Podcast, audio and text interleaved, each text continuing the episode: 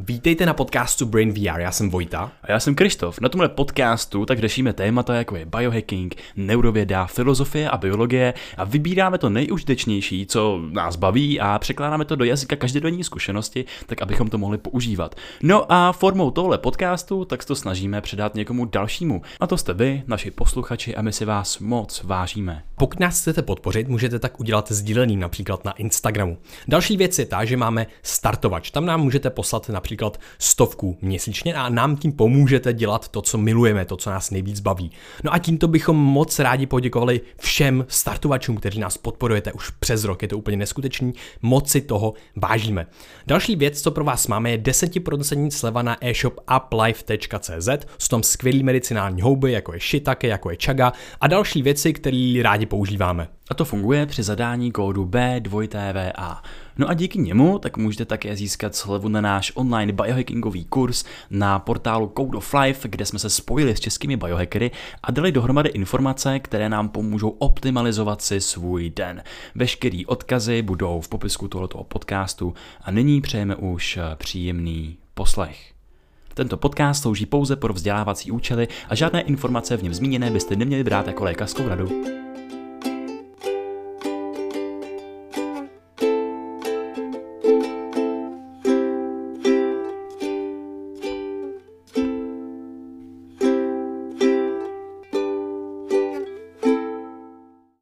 Vítejte na podcastu Brain VR. Dneska tady máme Boba Kartouse a my jsme se tě chtěli zeptat, aby se představil našim posluchačům, co vlastně děláš, co je tvým zájmem a co si, co si vlastně vystudoval. No, tak děkuji Brain VR za, za pozvání do podcastu. Je to pro mě velká čest a jsem rád, když eh, dostávám takovou důvěru, zejména od lidí, kteří se zabývají eh, problémy do větší hloubky těch rozhovorů, které jsou povrchní, tak těch jsem absolvoval poměrně hodně. Dělám to, že jsem od eh, léta, od 1. 7. ředitelem Pražského inovačního institutu, což je inovační centrum založené hlavním městem Praha. A s tou zvláštností, že se kromě business developmentu věnuje i eh, vzdělávání, což je vlastně naše řekněme, páteřní oblast, eh, ve které bychom rádi podporovali inovace a městskému rozvoji. Takže vlastně to, ten, ten scope, to, to spektrum našich činností je, je větší než to u těch uh, inovačních center, tak jak jsou pojímána uh, v České republice je obvykle. Uh, je to organizace, která je mladá, takže zároveň vlastně s tím, že už něco realizuje, tak i nějakým způsobem se formuje a roste a snaží se v tom ekosystému najít nějaké místo, což není úplně jednoduché. Uh, protože ne všichni uh, jsou úplně nadšení, že tady třeba vznikla, že vlastně nějaká taková organizace. Takže vlastně je to takový zvláštní tanec, uh, kdy uh, my uděláme nějaký krok vpřed, pak uh, se vrátíme o krok zpět a snažíme se ten krok vpřed udělat o něco další, uh, abychom nestagnovali, abychom nezůstávali na místě. Takže to je jedna věc. A druhá věc je, a ta s tím souvisí, že se poměrně dlouho věnuju vzdělávací politice, Dostal jsem takový jako no, mediální zkratka je, že jsem expert na vzdělávání, což je samozřejmě nesmysl. Člověk nemůže být expert na vzdělávání, je to stejně blbé, jako když někdo řekl, že někdo je expert na medicínu. Jo, to jako to nejde. Jo, prostě, což mimochodem koronavirová krize hezky dokumentuje, že prostě tady je řada lidí, kteří tedy dosáhli v medicíně jako vysokých příček expertních, nicméně nemají žádný pouvoir vyjadřovat se k tomu, jak reagovat na eh, koronavirovou pandemii, protože jsou to třeba chirurgové. Jsou nepochybně excelentní ve své práci, ale o eh, epidemiologii nic nevědí a vyjadřují se k tomu z pozice člověka, který je nikoliv like, ale který je právě ta záludnost spočívá v tom, že je považován za experta. Nemá tu expertizu. Já také nejsem eh, žádný expert v didaktice matematiky nebo v, řekněme v otázkách, které se týkají nějaké, nějaké detailu přípravy učitelů, ale dívám se na vzdělávací politiku, takže pokud něčím mám expertízu, tak je to tahle oblast. Propojení vzdělávání jako subsystému, nějakého důležitého společenského subsystému s těmi ostatními, což pro někoho nemusí připadat být důležité. Pro mě naopak je to podle mě z zásadních společenských otázek pro vývoj budoucnosti, protože s tou stále většící, zvětšující se a s tím větši, zvětšujícím se dopadem vzdělávání na adaptabilitu člověka v té rychle se měnící společnosti je tohle prostě klíčová záležitost minimálně pro tohle století a i proto, abychom si vlastně udrželi v tom proměnlivém světě jakousi větší míru orientace a vlastně i kontroly nad tím, co se děje, v, zejména z hlediska sociální adaptace na technologickou změnu. A tam, tam všude promluvá vzdělávání, prostě jakási míra, nebo říkáme tomu spíš kultivace či rozvoj v měnících se podmínkách.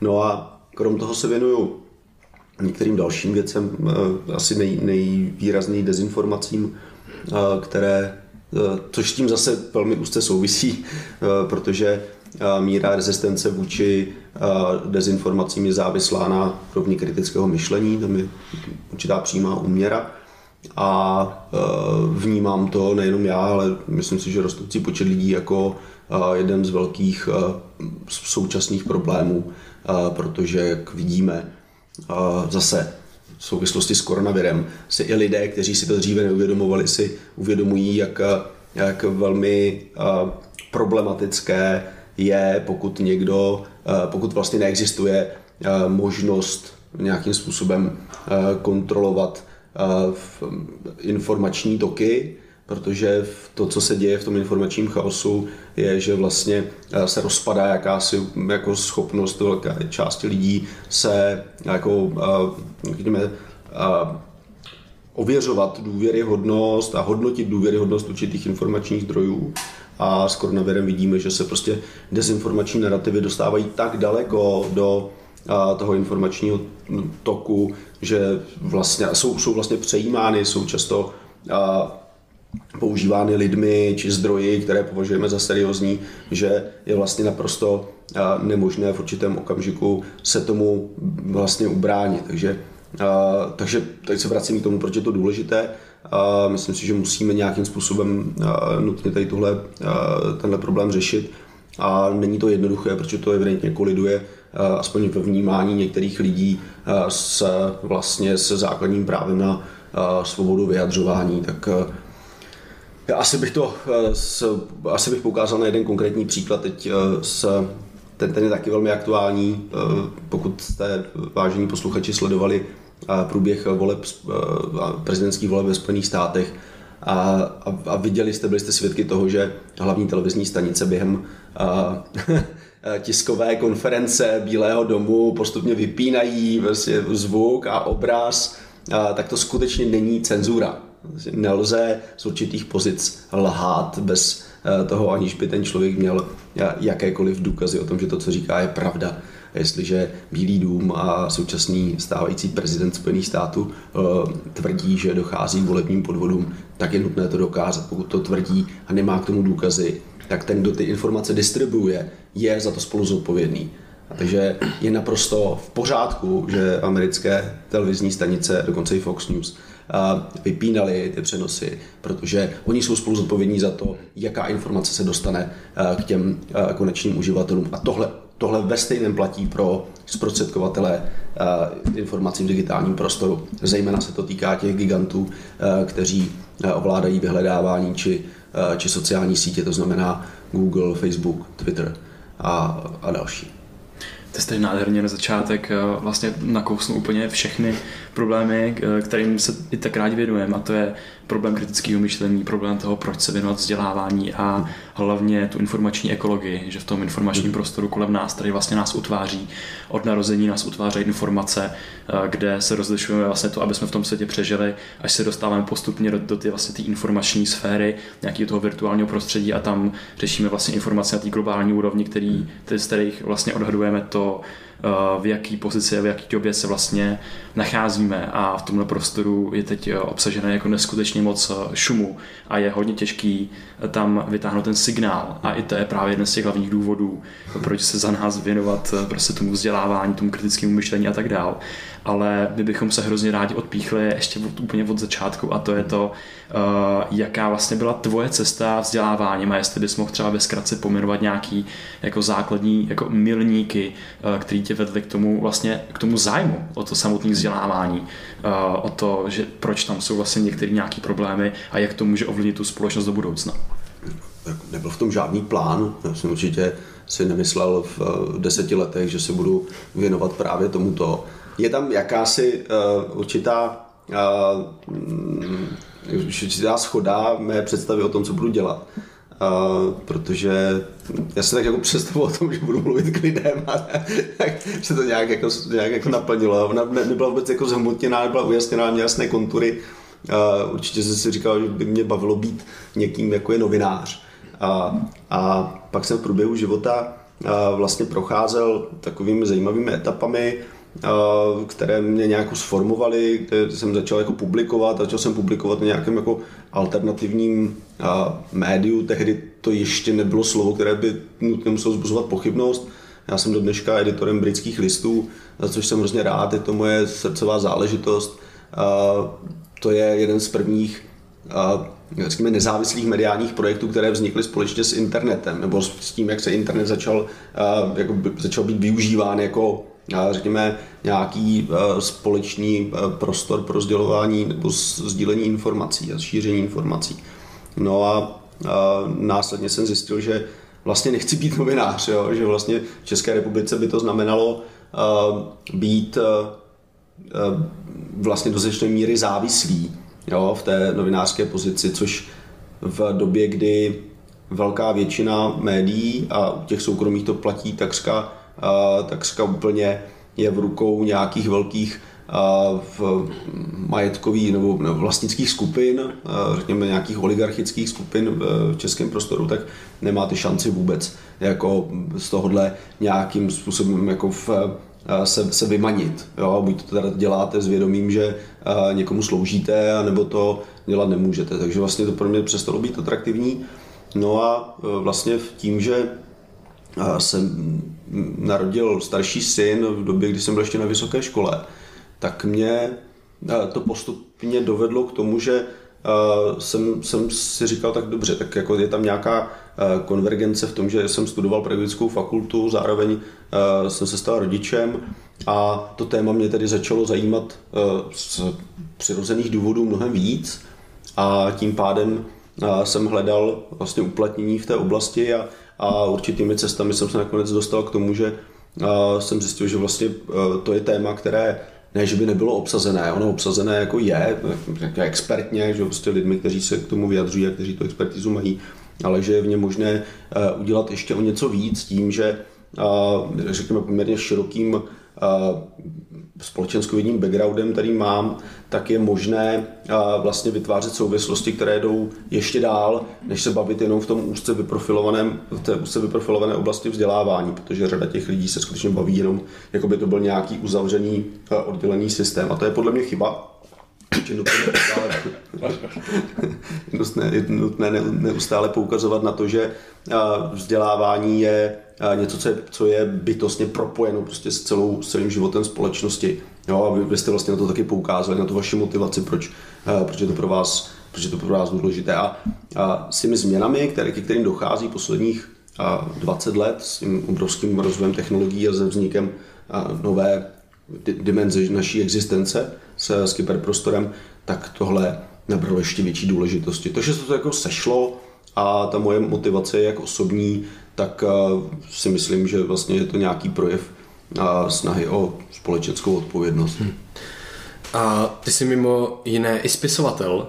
Napsal si knihu No Future. No. A je, jsou tyhle ty jako důvody, které mi připadají, že to vlastně podobný, vedly k tomu napsání taky toho, tyhle, tyhle knihy, aby se vlastně mohl předat nějaký jako holdový balíček, který jo. můžeš někomu dát, kde obsahuje všechny tyhle myšlenky? Jo, uh, je to tak, je to vlastně koncentrát toho, co se za těch asi deset let, co se tím zabýval, tak co se naschromáždilo, protože tam se začaly vytvářet přirozeně že prostě nějaké, uh, nějaké spojnice, nějaké, nějaké synapse že prostě uh, mezi těmi jednotlivými oblastmi, kterými se, kterým se věnuju, protože já v té knize spojuju právě technologický rozvoj, vzdělávání, je to taková je vlastně ano, ne jakože prostě datově nějak hluboce podložená, ale taková jako sociologicko kulturní sonda do české společnosti, protože nutně pokud se chcete bavit o chování vzdělávacího systému, tak nutně musíte eh, vzít vlastně eh,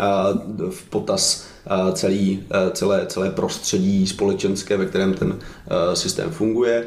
A z toho vychází nějaká, nějaká analýza a z toho vycházím také jako v hlediska nějakých prognóz tomu, k čemu směřovat, proč se třeba některé procesy nedaří a co by bylo žádoucí provést, aby se to, aby se to dělo. Takže to je určitý nějaký koncentrát, nebo jak, jak si říkal, balíček, který je, má, má nějakou podobu, je nějak ohraničený, má formát, řekněme, něčeho, co je, co je pevné. Já jsem taky hodně teda s nakladatelem, můj požadavek na tu knihu byl, by měla, aby měla pevnou vazbu, aby to nebylo paperback.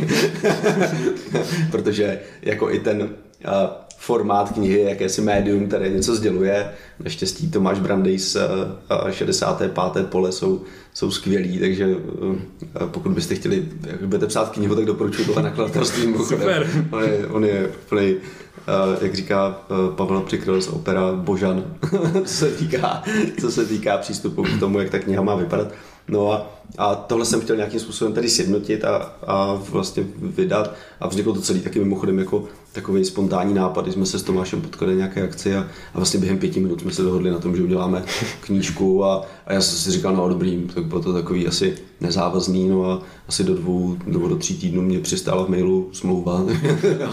no a, a kniha vyšla do, do, do únoru jsme se dohodli a v říjnu byl křest loni, takže a nahráváme audioknihu teďka. Jo, na, super. no, no, ale je to náročný trošku. Jasně, no. Tak nejlepší nápady vždycky vznikají z takovéhle jako, jako hmm. náhod. Eh, vždycky si říkáš, že nejlepší nápady vznikají mezi uh, 12. a druhou raní, že jo? Jo.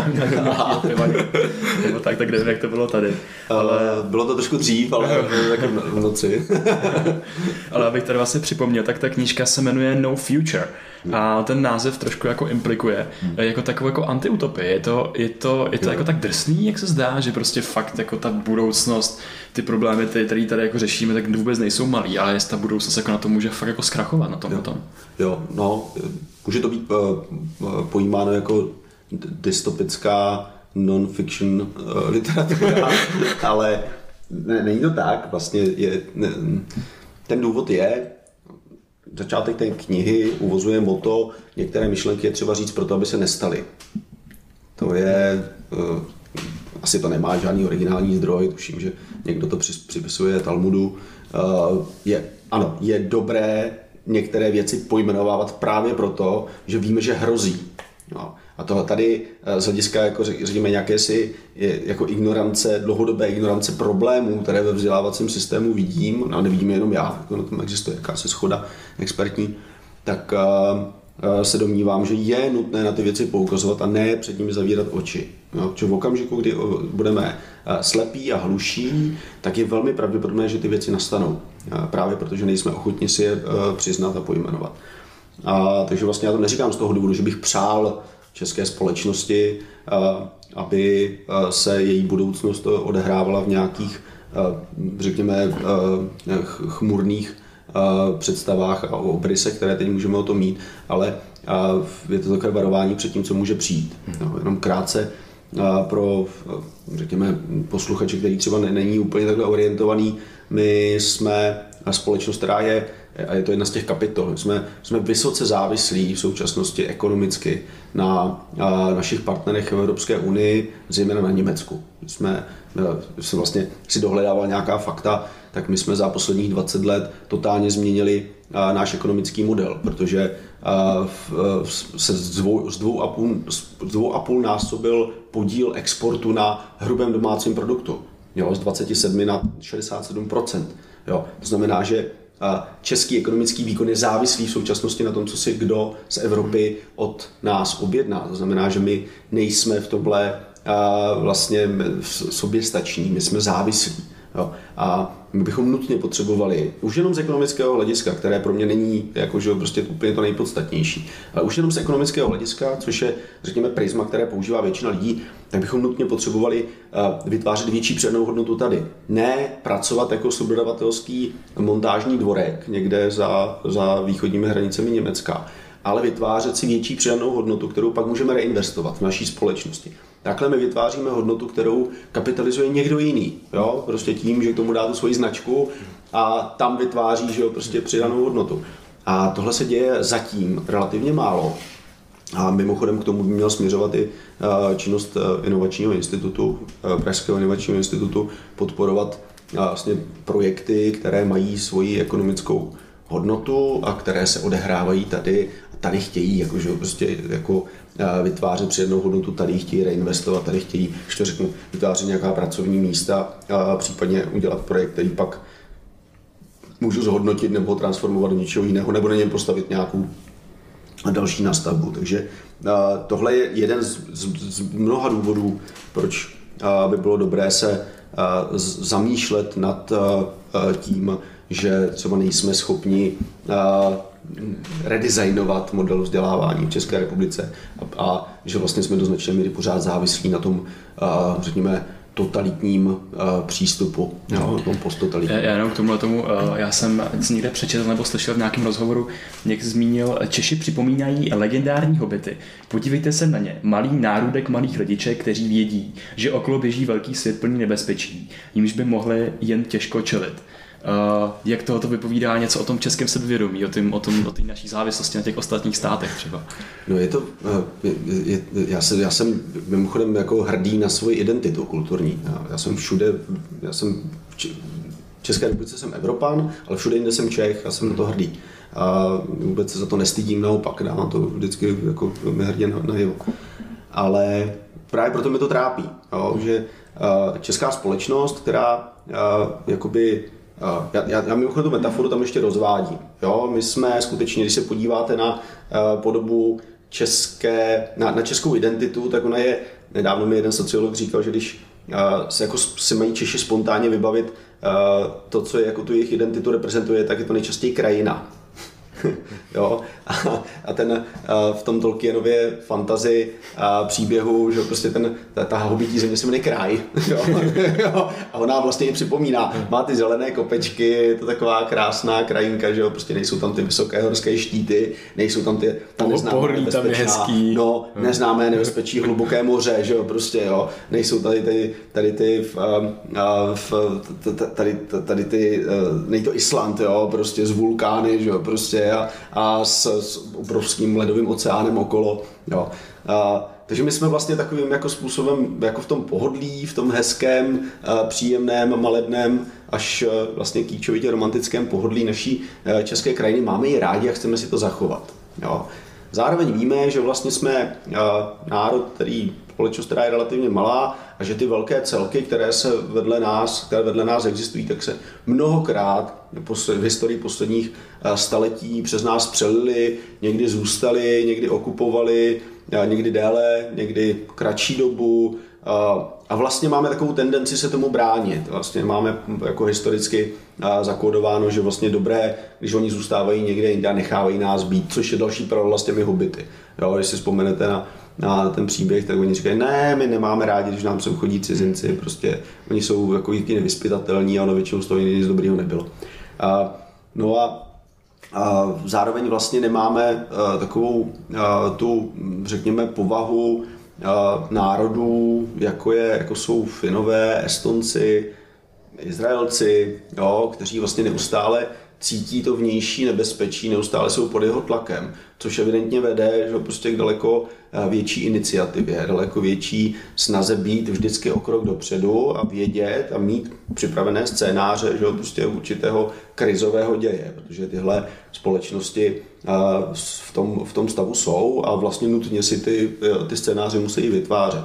A není vlastně vůbec žádná náhoda, že oni přišli na to, že právě vzdělávání je jednou z nejdůležitějších součástí strategií přežití, protože no, přežití nějaké perspektivy, nejenom přežití, protože jim umožňuje právě ten vytvářet ten permanentní náskok jo, před těmi, kdo by je mohli ohrožovat že vlastně v té stále technologičtější, a průmyslovější a civilizačně vlastně složitější době je tohle daleko větší, řekněme, v konkurenční výhoda, než mít jakože prostě ty ty, ty, ty svaly, ty zbraně, že jo, prostě, protože pro některý z nich to skutečně nemá že jo, prostě žádnou velkou přidanou hodnotu. A, tak a, to je ten, eh, to je jakýsi rozdíl a, a to je to, co liší prostě ty, ty, ten, ten hobitín náš, jakože prostě to, ten český kraj, který jakoby je spokojený, protože tady přece um, my máme pořád co dělat, jo, prostě nám to takhle stačí a, a, a jsme spokojení s tím, co máme. A oproti těm, kteří neustále hledí vlastně dopředu a dívají se na to, jakým způsobem tedy vlastně vylepšovat tu svoji pozici, tak aby byli schopni nějak větší rezistence a zároveň to vlastně otevírá daleko větší perspektivu do budoucna. Hmm. Jenom, jenom k tomu by se mohla najít, dát, dát přiložit i taková jako metafora vlastně z evoluce, protože uh, organismy, které se neučejí, tak uh, a uzavírají se vlastně před tím přijímáním těch informací, těch cizích informací z toho okolního světa, tak jsou vlastně k odsouzení prostě k tomu pokulhávat s tou evolucí a možná dokonce až k zániku. Že jo? A uh, to samé vlastně se týče nějakých vzniku nějakých evolučních výhod, evolučních novinek, tak zase ty vznikají během nějakých extrémních situací, ty vznikají prostě na uh, opačných škálách té gauzové křivky, kde tam se ten organismus musí prostě přizpůsobit nějakým novým prostředí. Tím pádem tam je ta potřeba tomu k tomu učení vlastně jako, jako, jako nepřeberná. Hmm. Je to nějaký vnější tlak vlastně, ano. Uh, jo, tak myslím, že ta paralela je úplně přesná. Hmm. Jo. Jenom vlastně mě hrozně baví i teďka, co se, co se děje. Eh, sebevědomí tady už padá jako jako nějaký stěžení téma a sebevědomí Česka a i, i, i jedince vlastně, mm.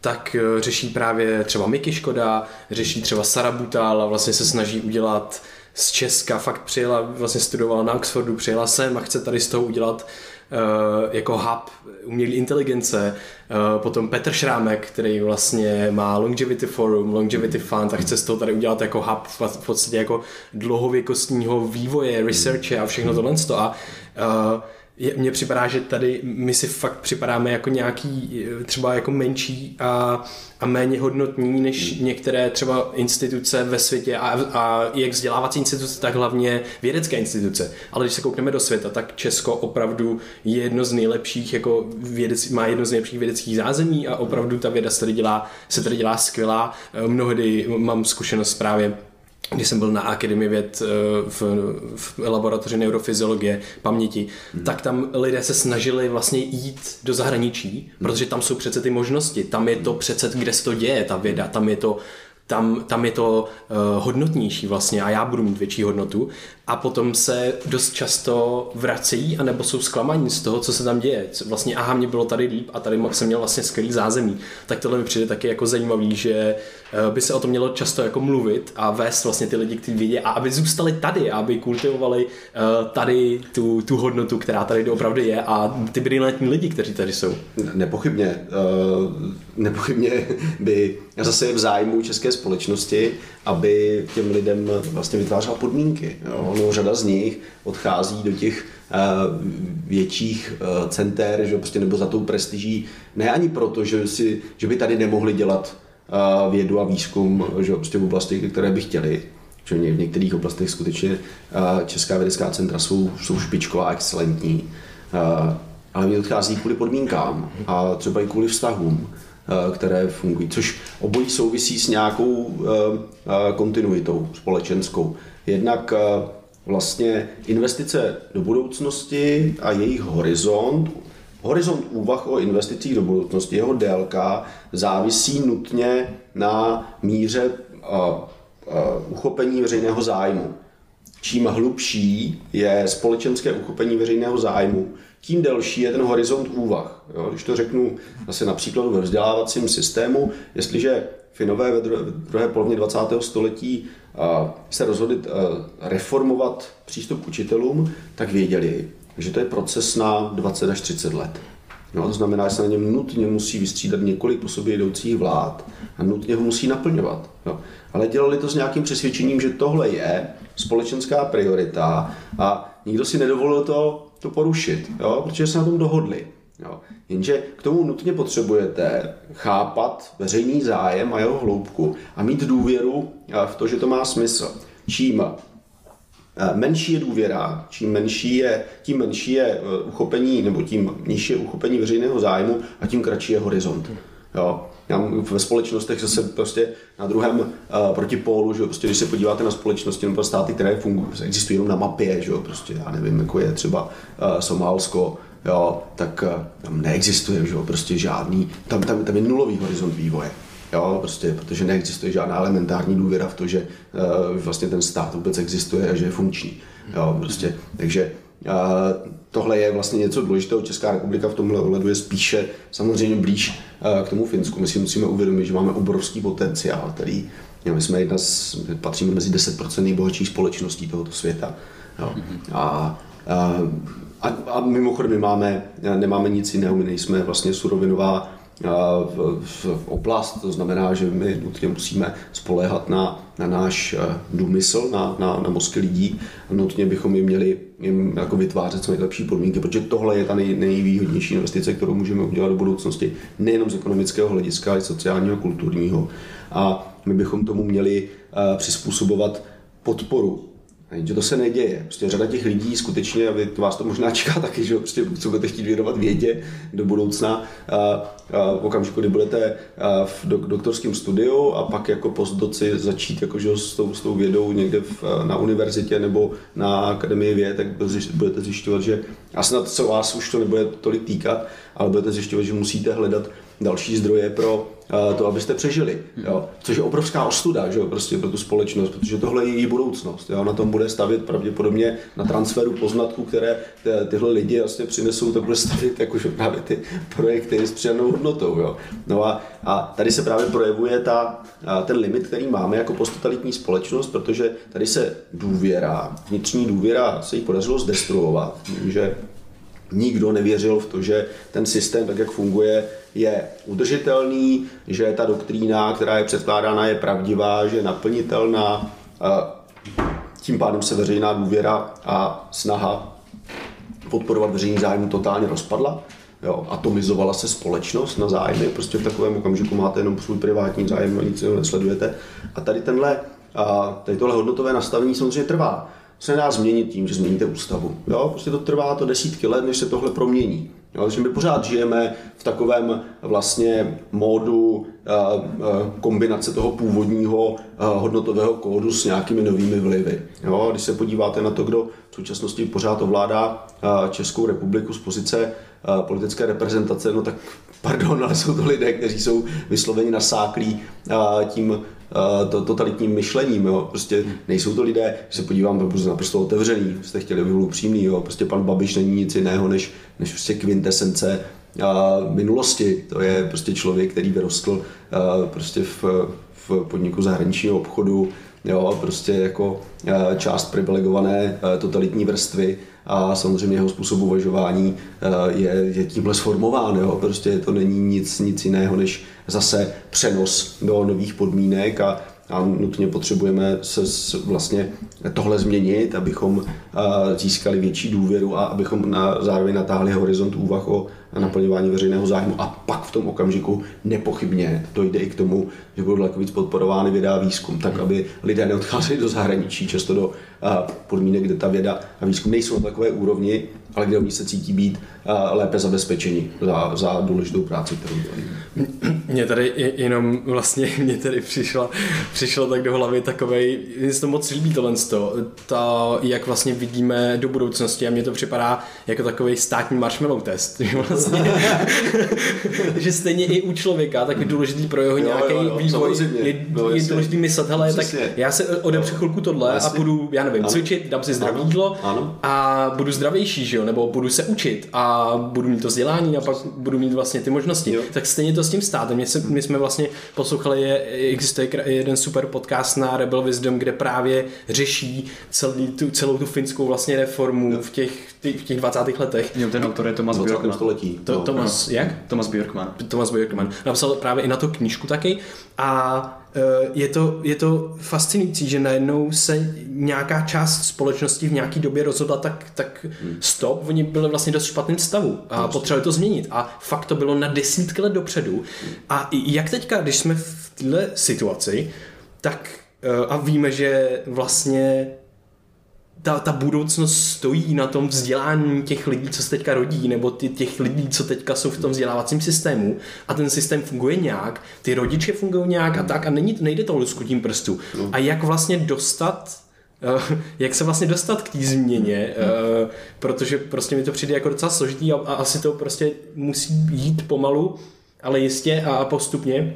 Ale co může jako každý člověk dělat, jestli o tom mluvit, jestli vlastně vést lidi víc k tomu, aby měli důvěru a hlavně, aby třeba šli do té, já nevím, politiky, když to někoho trošku zajímá, protože jako já mám k tomu jako vlastně odpor z toho, z toho mýho, z mý zkušenosti život, jako s životem a životem tady, tak v politice taky nemám takovou důvěru a, a, a k tomu systému. Pochopitelně, pochopitelně. To se, uh, to se, se nějakým způsobem, ta memetika nějakým způsobem se propisuje do uh, vnímání uh, dalších generací. Jo? Jsme vychováváni, vedení v našem vztahu ke společnosti, jak k veřejnému zájmu, naším sociálním okolím, ve kterém vyrůstáme, to je prostě zcela přirozené.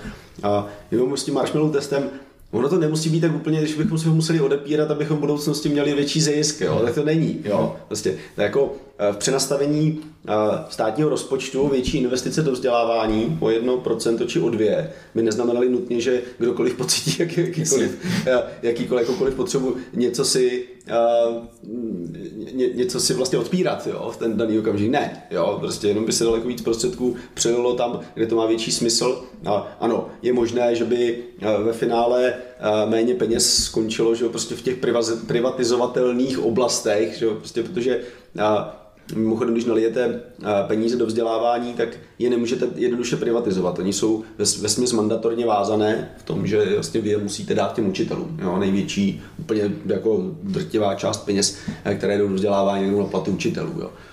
Když to, když to budete investovat do dopravy, tak to jde samozřejmě do veřejných zakázek. Že? Mm, to je velký rozdíl. Že? Prostě, jo? Mm. Tam jsou ty peníze privatizovatelné, tady ne. Jo?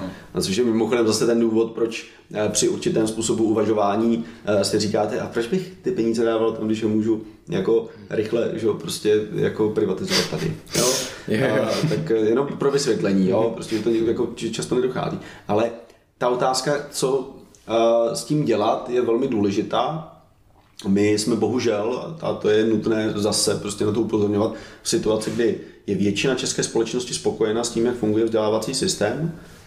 Bohužel od toho to, to vzdělávání je ještě něco, co je, eh, řekněme, člověku v, v takzvaně běžnému člověku relativně blízké, protože chodil do školy nebo má děti, které chodí do školy, má prostě nějaký vztah k tomu věda a výzkum, že jo, prostě, které jsou vysloveně závislé na úrovni eh, vzdělávání, tak jsou pro drtivou většinu lidí prostě odtažité a vlastně to znamená, že vlastně jako těžko můžou vlastně úplně hodnotit.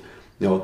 A, ale problém je v tom, a jenom poukazuju na to, že se od toho pak odvozuje, že jo, prostě i vztah, který v téhle oblasti. A problém je v tom, že velká část, významně velká část české společnosti je spokojena s fungováním eh, škol. Jo, to je CVVM, Centrum pro výzkum veřejného mínění, dělá každý rok v září dělají uh, cyklicky uh, průzkum veřejného mínění na toto téma.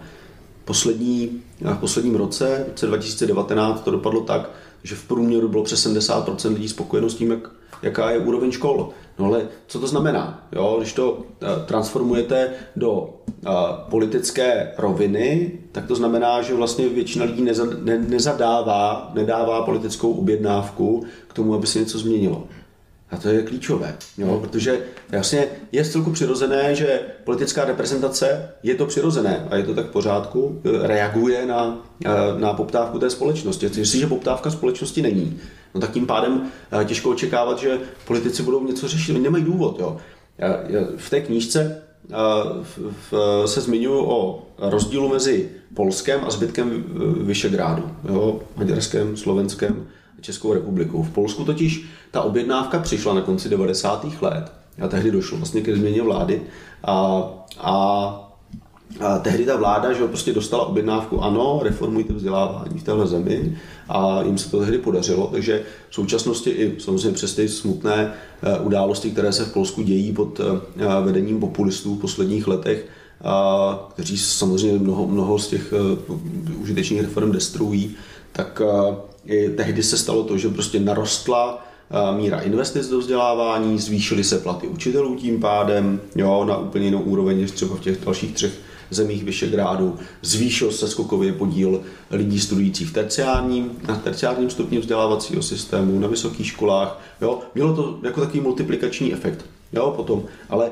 my na tohle nemůžeme úplně vlastně spoléhat. Hmm současnosti, pokud se něco zásadně nezmění. Ono by se samozřejmě zásadně změnilo něco, pokud se změní uh, rétorika, nebo pokud se změní vlastně způsob diskuse, uh, pokud tady nebudou uh, lidé, kteří do značné míry v tom uh, veřejném uh, mínění uh, vytvářejí dojem vlastně, že všechno je v pořádku a jediné, co je potřeba, tak nechat učitele být na pokoji, že prostě, protože jsou uh, a jenom jim ubrat administrativy, že to všechno jako, že prostě pak půjde samo. Jo.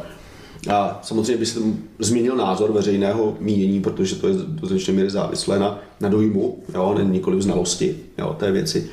Ale z, nemůžeme v to úplně počítat, takže jako nejsnadnější vidím to, že při změně politické reprezentace se najde dostatečná odvaha k tomu udělat zásadní kroky. To znamená zvýšit investice, změnit výběr, přípravu a podporu učitelů, ředitelů škol, velmi důležitá věc, ale udělat i takové zásahy, jako je změna zkoušek v tom těch klíčových zkoušek, přijímacích zkoušek na střední vysoké školy maturity, protože to je ten hlavní impuls a zadání vzdělávacímu systému. Tam vlastně to, jak nastavíte zkoušku, jo, jak, jak, jak, jaký má obsah, jakou má formu, tak to nejvíce ovlivňuje předchozí vzdělávání, protože to je, ta, to je ten cíl, ke kterému eh, všichni směřují. Vlastně ředitelé základních škol vám řeknou, ano, my vlastně máme zadání od našich žáků a rodičů připravit ty děti na přijímací zkoušky na střední školu. To je, tak to je. Ne, ne školní vzdělávací program, tohle je ten hlavní hmm. impuls. Celá střední škola je přípravou na maturitu. Jo? Hmm. A na přijímačky na vysokou školu samozřejmě. Jo? No takže co by se dalo udělat? No, Což je jako mimochodem takový jako docela malý cíl vlastně, po to celé jako vzdělávání. Jasně. A jenom... Samozřejmě, uh, ale velmi účinný mimochodem, jo. Je velmi účinný, vlastně... no, je to takový donucovací prostředek, zase je to prostě podělat, dě, dě, dělaný na nějaký způsob jako scarcity, nějakým nedostatku, jo, jo. potřebuje prostě něčeho a na nějaký hrozbě. Je to impuls, no, vlastně. velmi důležitý. A tady to by bylo krásně zmíněný, že vlastně stačí dost málo na to, aby prostě byly dělány velké změny, že Paretovo pravidlo je opravdu prostě aplikovatelné téměř všude, mm-hmm. že 20% užitečných věcí jo, může výjít 80% výsledků. A my jsme tady nakousli jako téma uh, politiky, ale jako v cestě s nějakou změnou jsou možný jako třeba takový dva přístupy. Jeden je právě ten systémový, ten top-down, ze zhora dolů a to může být právě nějaká ta politika, která ovlivňuje jednotlivé věci a samozřejmě tam je velký vliv, prostě točí tam velký peníze, to znamená energie, to znamená prostě centrum zájmu, záměru a pozornosti. A zase v evoluci, když to předunám k tomu, tak eh, vlastně tím systémem může být nějaký prostředí, který eh, přímo ovlivňuje, dává hranice a možnosti těm organismům, kam až se můžou rozvinout, kam se můžou vyvinout a kam vlastně bude konvergovat, ten, ten směřovat ten jejich vývoj. A ten druhý směr, tak je ten bottom-up, ten mm-hmm. ze spoda mm-hmm. nahoru. A to je přímo vlastně, který vzniká uh, už jako u toho samotného jedince nebo u toho mhm. vzdělávacího systému, protože není to jenom o tom, jak se reformuje jako ten systém, uh, ta struktura, to lešení, ale i to, co je vlastně jádrem a obsahem toho samotného vzdělávacího systému, mm-hmm. jak vypadá vlastně přístup k informacím, jak vlastně žáci, uh, jaký mají důvod vlastně chodit do té školy, protože ten smysl toho samotného vzdělávacího systému se poměrně poměrně vytrácí. A třeba uh, nedáváme smysl učit se, my jsme, my se my jsme hodně jako antropo, antropocentričtí v tom, co se učíme, protože se učíme jména různých ptáků, například, když to vezmu třeba v té střední škole, eh, datumy různých letopočtů, ale to je všechno jako užitečný člověku, ale už to nevypovídá nic třeba o těch daných situacích, nevypovídá to nic o tom hmm. daném prostě zvířeti, jak se chová v tom svém prostředí, Jasně. o nějakých pravidlech, které můžou být jako dlouhodobě užitečný pro život. A třeba co se týče jako inteligence, proč by člověk se měl vzdělávat, proč by měl být inteligentní, tam je hrozně zajímavý do té živočišní říše, když si podíváme třeba uh, na papoušky a jak, jak třeba míra zahuštění jejich mozku souvisí s dlouhověkostí, kolika se dožijou. Protože papoušci, který vlastně si potřebují osvojit daleko, vůbec ptáci, že, kteří jsou velmi inteligentní, mm. potřebují si osvojit celou řadu daleko komplexnějších úkolů mm. a tím pádem se dožívají třeba 15 až 30 let oproti prostě křečkovi, který má hodně jednoduchý život, ale prostě dožije, dožije se 3 let. Takže to jsou takové univerzální důvody, které kdybych věděl jako na střední, tak najednou třeba mě ta angličtina bude zajímat víc, protože jo, na tom záleží to, moje přežití další, další informace. No, já nevím, jestli, já s tím naprosto souhlasím, jenom nevím, jestli to pojmenování uh, jako uh, vzdělávacího, no, přístupu ke vzdělávání jako antropocentrického je úplně správné. Jo? Vlastně a mně nepřipadá, že by to bylo uh, vůbec uh, jakkoliv antropocentrické, jo? Mm-hmm. no je to jenom jakési reziduum minulosti a vlastně určitého historického období, ve kterém se vlastně vytvářely nějaké základní kategorie poznání, protože ty vlastně, řekněme, od řekněme, renesance a, a osvícenství a jako nějakého a vlastně vytváření různých vědeckých disciplín, tak nejprve docházelo k tomu, že jsme si je vlastně uměle takhle jako, jako izolovali, jo, prostě na určité celky, jako je fyzika, chemie, biologie, jo, a tam jsme si vytvářeli jednotlivé podkategorie, tak abychom si vytvářeli nějakou terminologii. Teď, jak vy sami jste toho důkazem, že jo, prostě ve svém jako ve svém, zámě, ve svém studiu a pravděpodobně v budoucím vědecko-výzkumné činnosti, tak dochází na, na, na prosté interdisciplinaci, prostě dochází k prolínání, nebo dochází, k ní dochází k té vědě, ale prostě ta věda jako nutně jako se vrací zpátky k tomu, že vlastně uh, souvislosti jdou napříč těmi vědeckými obory a není možné je prostě jako takhle jako izolovat. Že to byla do značné historické období, jo, ep, jako epocha. Jo. No ale vzdělávací systém na tohle vlastně nereaguje. Jo? On mhm. pořád vlastně uh, respektuje tu předchozí historickou epochu v mnoha různých ohledech. Tohle je jeden. Druhý ohled je ten hodnotový, no, o kterém jsem mluvil, kdy uh, vlastně ten, ten, to vzdělávání neustále existuje termín skryté kurikulum. Kurikulum je, to, to je ten obsah, to je, to je to, o čem se, jsme se bavili před chvílí, to znamená předměty typu matematika, fyzika, dějepis, literatura, jo, které taky jsou v těch neustále jako uzavřených kategoriích, byť by k ním mělo nutně docházet jako propojení. Ale pak je to skryté kurikulum a to, je ten, to, je, to jsou hodnoty, které vlastně vzdělávací systém předává. No a tam taky vidíte, že jo, jako ten atavismus, jo, tu, tu, a to, to, ten zastaralý, nebo ale stále přežívající přístup e, snahy a, vlastně sdělovat nějaké ucelené v uvozovkách pravdy, svým způsobem pozitivně negativní motivace k tomu je si tady osvojovat, reprodukovat, jo, prostě to taky moc neodpovídá současnosti, proměnlivosti a potřebě vytvářet u dětí něco, čemu Karel Dweková říká growth mindset, jo, prostě schopnost vlastně v tom světě ve kterém nutně narážíme na různé unikátní situace, tak na ně hledat unikátní řešení a být připraven na to, že, že takové situace, že k ním bude docházet a že já nebudu mít omezený set řešení, která budu aplikovat, jo, ale že na ně nutně budu muset jako sám či sama přicházet v určitém okamžiku.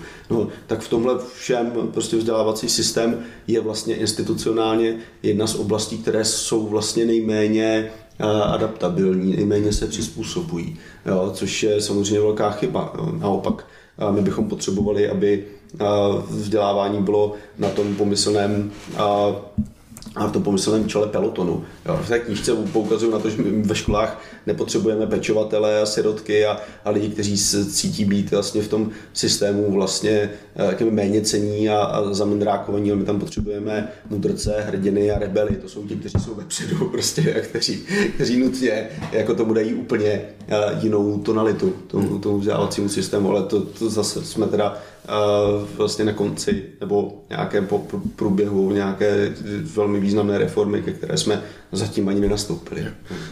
Tady je hrozně eh, pro mě důležitý, myslím si, co je, co je jedna z těch nejdůležitějších věcí je právě ten podnap, podnadpis i té knihy, že vlastně z, z těch parních strojů jdeme do té virtuální, myslím, že to bylo z těch parních strojů do té virtuální reality. A, a vlastně my jsme my to řešíme v rámci něčeho, čemu říkáme i ego aktualizace a vlastně nějaký sebepoznání mm-hmm. a něco, čemu se říká sense making, takže mm-hmm. ten aparát tomu, jak rozumíme vlastně světu vůbec a že my vyrůstáme vlastně ve světě a učíme se a i ten, i ten vlastně člověk je nastavený na to, aby se prvních, řekněme, 10-15 let jeho života učil ty pravidla toho života, eh, jak jako fungovat v té společnosti, jak fungovat v tom světě a potom ty pravidla opravdu využívá po celý svůj život. Hmm. Jenomže dneska se naučí člověk pravidla za prvních 10 let svého života, ale pak je najednou v jiném světě. A to samozřejmě je extrémní problém. A teď, když to vstáhneme na ten vzdělávací systém, tak tam nejenom, že se učí, učí pravidla těch prvních deset let, ale on se učí pravidla, které jsou x desítek let zastaralý, učí se je v tuhle chvíli a chce je využít v budoucnu. Takže fakt to bude jako fakt hodně jako zastaralý systém porozumění tomu světu.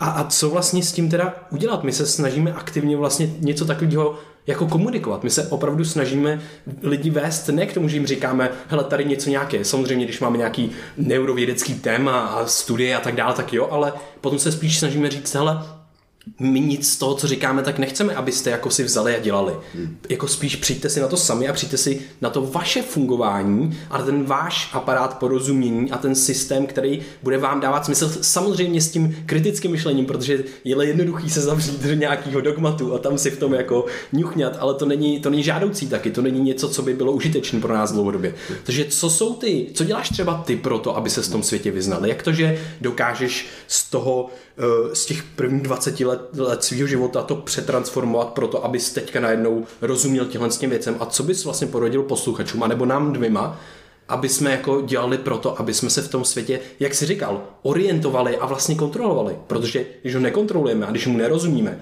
tak to automaticky je zase další stresor, který nám ne, eh, znemožňuje vlastně tu orientaci. Abych jenom se vrátil ještě k tomu, jak ta společnost na to reaguje jako celé. No. Mm cituju v té knížce Zygmunda Baumana a jeho geniální pojmenování retrotopie. Jo. Hm. Spousta těch lidí, kteří vlastně přicházejí na to, že eh, proměnlivost je světa je tak veliká, že ta pravidla, ty principy, které si osvojili, vlastně nemůžou úplně aplikovat protože se najednou je tady jako, že prostě nová oblast, do které oni vůbec jako nedokážou vstoupit, pokud tím myslím a digitální dimenzi a nejsou schopni, byť jsou ovlivňováni nutně jako, že prostě tím, co se tam děje, protože ona vlastně teďka jako gravituje že prostě stále víc a víc ne, jako, že prostě z důležitých činností, které jako společnost jako jedinci děláme, tak tím pádem vlastně oni vidí, že se něco dostává úplně mimo jejich kontrolu tak jejich reakce na to je, zase celku přirozená, to já nechci, já si chci vrátit do toho světa, ve kterém ty, ta pravidla, ty principy, které jsem si osvojil či osvojila, platily.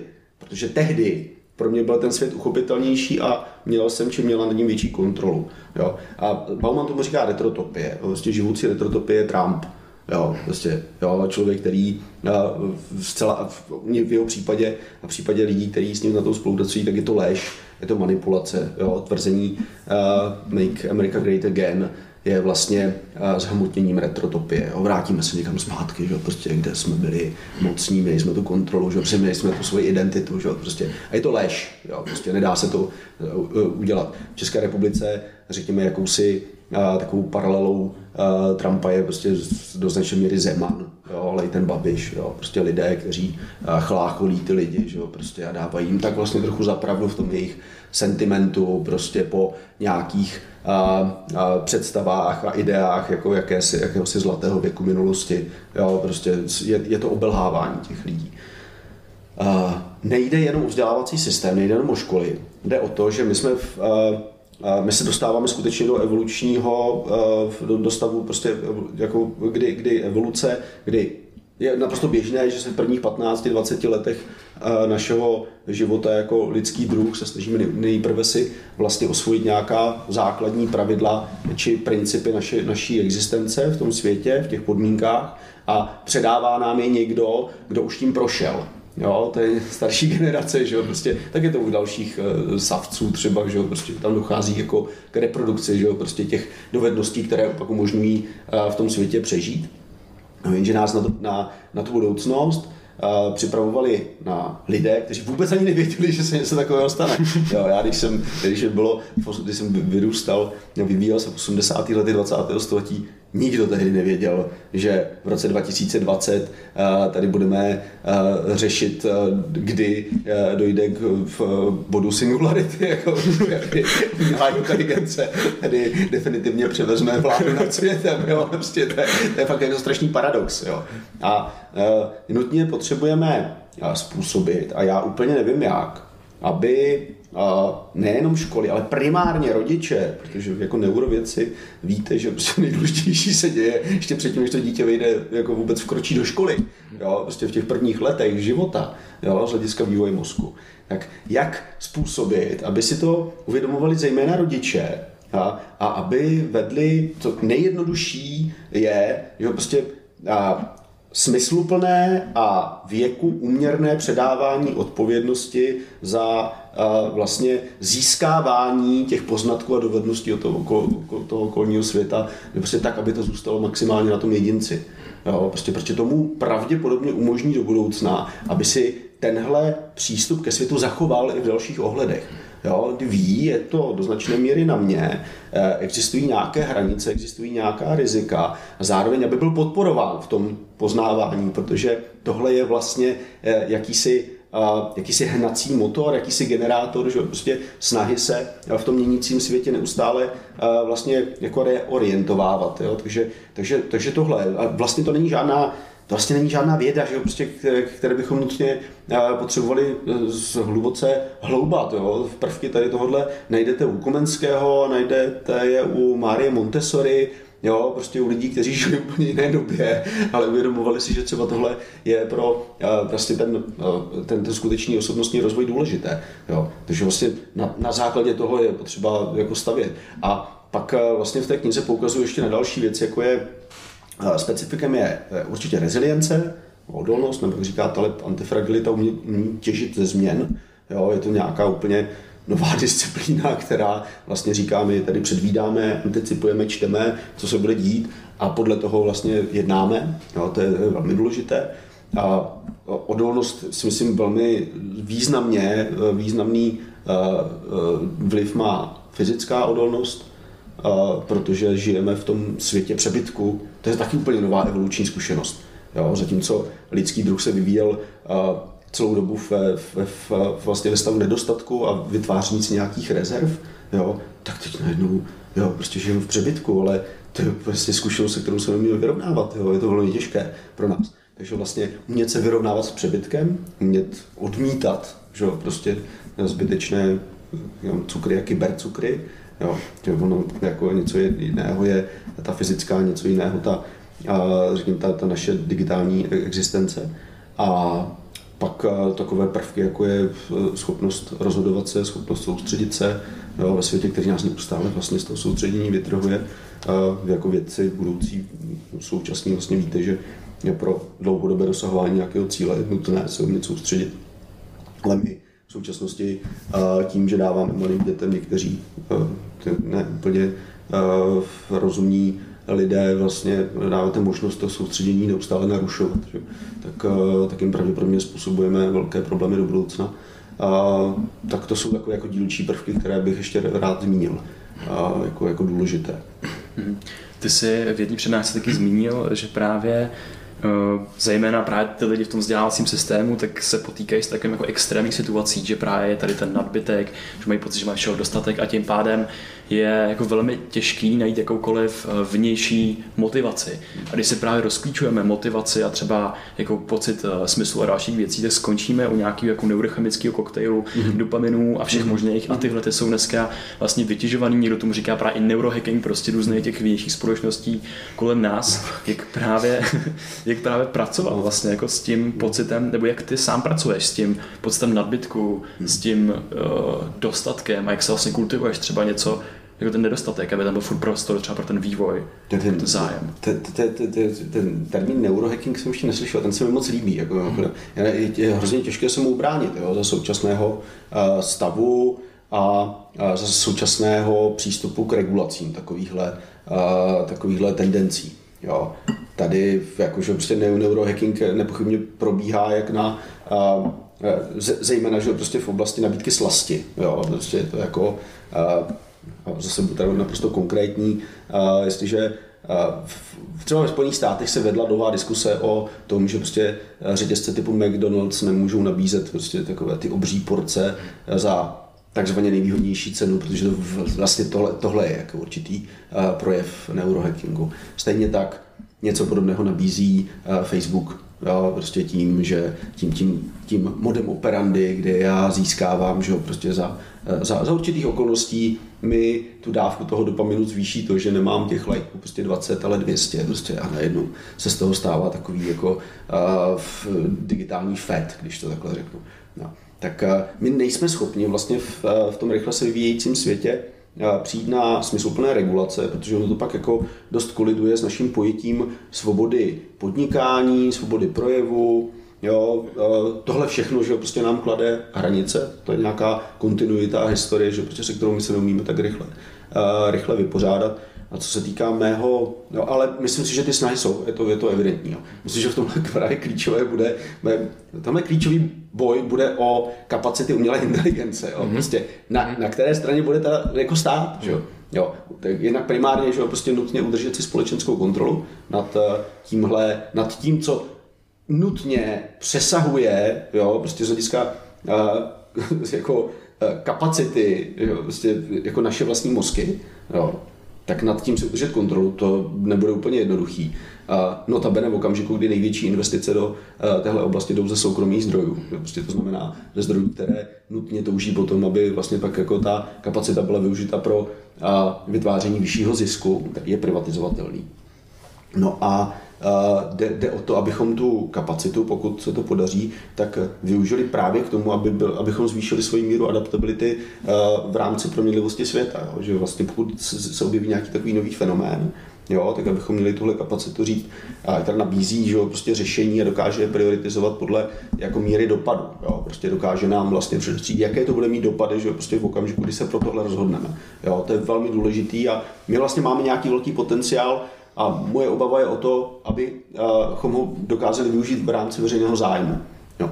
A osobně si myslím, že jde skutečně o tady jako osobní rady jsou velmi zrádné, protože já nemůžu v žádném případě radit někomu, koho třeba do míry nadužívání cukru a kybercukru dovedla jeho, jeho životní situace. Jo, bylo by to velmi bezohledné vlastně, ale jako řekněme takový zase návrat jako, že prostě k nějakým nutným principům uchovávání si řekněme, nějakého rozumného přístupu k vlastnímu životu v jeho fyzické a psychické rovině je, je důležité. Já jsem já jsem říkal, co se bez obalu všude, já jsem cvička, já jsem původem tělocvikář, tím pádem já mám poměrně pozitivní vztah k pohybu a jako po 25 letech, že prostě takové experimentování sám na sobě zjišťuju, že tohle je jako obrovský a, pomocník v otázce budování vůle, motivace, jo, zároveň vlastně odbourávání takových těch uh, že prostě ne, nežádoucích uh, vlivů, že prostě uh, typu, já nevím, nad, nad, nadměrné konzumace, že prostě, což se dá potom aplikovat i, i částečně v tom digitálním prostoru, že si dokážu, dokážu si odepřít něco, co mě prostě fakt jako ne, nepřispívá a, a dokážu si to myslím, že velmi důležitá v tomhle je nějaká, nějaké racionální zhodnocení. Mm-hmm. No. To je připomíná jako nějakou schopnost vlastně jako škálovat, že kdy, mm. když žijeme vlastně v době, kdy tady je hodně těch jako krátkodobých věcí a my jsme, my uvažujeme v tom krátkodobém kontextu, i volby, že jo, jo. že volí jedno volební období je vlastně poměrně jako dost krátký a to lidi přesně tam chybí to, co už tady zmínil, vlastně přenýchce, existuje pro escape pojem jako transcendovat vlastně to myšlení někam do budoucnosti, uvažovat prostě dlouhodobě. A právě co se týče nějakého toho osobního přístupu, osobního vzdělávání, tak uh, připadá, že právě to může být jako různý, různý pole, že to je prostě já jako individuum, jak funguje prostě člověk, jak mi třeba škodí cukry, co mi prostě prospívá, jak vlastně žít jako kvalitní život, abych se ve celé těle cítil dobře, aby moje mentální zdraví prosperovalo. Potom další část je vlastně jako člen té společnosti, jak vlastně komunikovat, jak vysílat informace do toho digitálního prostředí, protože tím tvořím tu informační ekologii, která se mi vrací a je konzum vlastně na zpátek a utváří to celý ten organismus a já jsem závislý na přísunu všech, všech věcí v tom organismu a záleží na tom, aby byl zdravý. A potom vlastně i jako, já jsem jako člověk, který je zasazený do prostředí. To znamená, že bych se měl zajímat i o to, jak funguje prostředí kolem mě, mm. jako e, příroda a další věci, protože když budu dělat krátkodobých řešení dlouhodobě, to je jako když e, člověk dělá jeden pohyb jako trošičku blbě, celý život třeba v tom pohybu, e, jste zmínil, tak potom si vytvoří nějakou kompenzaci, určitě, nějaké zranění, že jo? A to samé v tom prostředí, takže najednou se tady nabízí jako když to vstáhnu zpátky na tu střední školu, ty předměty vlastně si trošku rozebrat. A najednou všude tam může být takový tohle, tohle to mě učí jako člověk, který je zasazený do prostředí, jako je třeba mm. biologie, tohle mě učí o mém historickém kontextu, o problémech, který by lidstvo nemělo opakovat, když je opakuje, takže se z nich asi ještě nepoučilo. Mm. A jo, to se neopakovat znova, to je prostě dějepis a také prostě další věci. Existují školy, můj starší syn chodí na gymnázium na Zatlance, kde uh, prostě se rozhodli, že budou právě bourat ty uměle vytvořené hranice mezi předměty a oni se třeba přírodní vědy nebo společenské vědy učí v dlouhých blocích, ve kterých působí více učitelů a mají možnost vlastně přistupovat k těm fenoménům z různých stran. Jo, prostě, to, to, to se děje i... Phenomenon-based learning. To, to no. právě se děje, že jo, jinde po světě v Singapuru právě no, taky. Po... No tak u nás je to zatím, co vím, jedna střední škola, že jo, prostě, a jinde to je prostě, na to nastoupil celý systém. Ve Finsku taky mají, že jo, prostě už od roku 2016 pilotují právě reformu, ve které část studia na střední škole bude probíhat tímhle způsobem. Jo. Tady to mi připadá hrozně, hrozně důležitý, uh, protože tohle to vlastně vede zpátky k interdisciplinaritě, která se uměle vlastně rozdělila i v té vědě. Je důležité se jako zaměřit na něco, ale je taky důležité si povídat s kámošem, který studuje úplně něco jiného, jo. protože tam jo. najednou zjistím, zjistím úplně jiný náhled a jaký má, to má sekundární vlastně jako třeba dopady toho, co dělá, nebo co dělá no, on. No pak na ekologickou validitu toho, co, co děláte. To, my jsme to říkali ještě předtím, než začali natáčet, že jo? Prostě, hmm. že vlastně vám tohle umožňuje, že jo? Prostě si takhle aktualizovat, jo? updateovat vaše celkový, celkový rozsah povědomí a znalostí o tom, e, kam se, se určité další obory pohybují a tím hmm. pádem vlastně získávat e, cené, cené informace pro vaši vlastní činnost a vaše vlastní uvažování. Ještě jedna důležitá věc, myslím, že jako vzdělávací systém bychom měli daleko více Teď jsme zaměřeni, když na to podíváme, jako když se podíváte na proporce toho, na co je zaměřen obsah vzdělávání, tak velkou část zabírají ty historickým způsobem kategorizované přírodní vědy. Jo.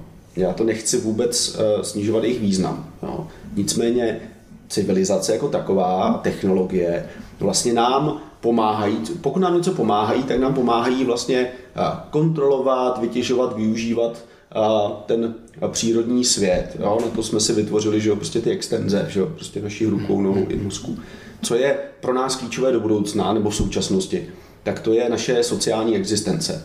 Jo. A když se podíváme na proporci, kterou v obsahu vzdělávání má, mají, mají třeba společenské vědy nebo přístup k tomu, jak žít ve společnosti, jo, tak je to strašně poddimenzované. Jo, prostě, když se podíváte na druhý stupeň základní školy, něco, čemu říkáme občanská nauka, což je taky jako jakýsi takový jako zastaralý pojem, asi bychom taky měli přemýšlet jak to přejmenovat. Tak e, to máme jednu hodinu týdně, tuším. Je, je, to, je to šílen. Jenom mě připadá hrozně důležité, že tady to je taky součást toho skrytého kurikula a když se koukneme na to, jak se vlastně učí, tak tak je to uh, jako jenom jedna forma vědění, ale my máme jako jiný typy vědění, které jsou i to naše prožívání a to vlastně naše zkušenost s tím. A když na někoho koukáme, jak nám někdo říká vlastně jenom informace, jako ty pravdy, a nevidíme, že ty žije, že ty, že ty věci žije, že vlastně nežije třeba ty hodnoty, jo, že prostě jako může se stát, že prostě nepotkáme no. jako super etického dobrýho člověka v, ve svém vzdělání, což no, je jako dost pravděpodobné. No, a, takže tady to mi přijde jako důležitý taky právě to, o tom, co jsi říkal, o tom skrytém kurikulu. My se blížíme ke konci. Uh, mám, zajímá mě ještě jako hodně věcí. Chtěl bych se tě zeptat na to, co jsou ty tvoje hlavní hodnoty a, a smysl, který ty, na, ty nacházíš vlastně v tom, co děláš, smysl toho tvýho působení hmm. vlastně na tom světě. Jo. A, no tak abych nerad, aby to znělo nějak, a, nějak jako vznešeně.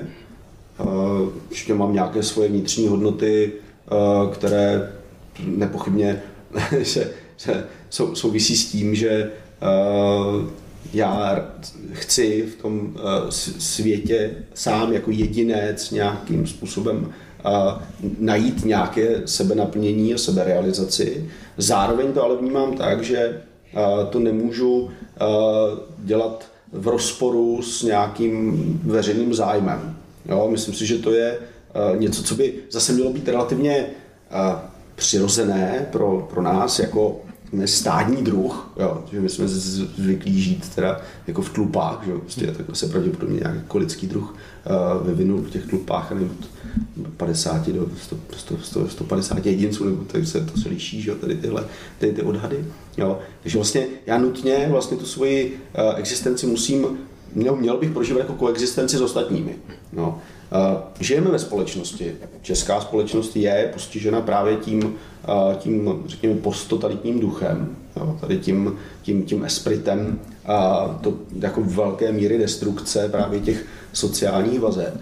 Nutně potřebujeme, abychom se k tomuhle vraceli. A určitě, když přemýšlím o tom, co vlastně s nějakým způsobem trans jako, jako mění nebo, nebo hodně ovlivňuje můj hodnotový, mé hodnotové založení, tak je to to, že prostě já mám dva syny, že prostě já chci, aby ta společnost, do které oni vyrůstají, tak aby jim poskytovala možnosti a nikoli překážky. Jo. A tak to jsou vlastně asi hlavní motivy, které mě, které mě vedou k tomu, co, co děláme, jak, jako věcech přemýšlím a jak jednám. Tady to jenom ještě vlastně k tomu mi připadá zajímavé to, že my řešíme hodně smysl ve světě a myslím si, že to je jedna z nejdůležitějších teďka věcí, které se odehrávají na, tý, na té globální úrovni, něco, něco čemu můžeme popsat jako krize smyslu.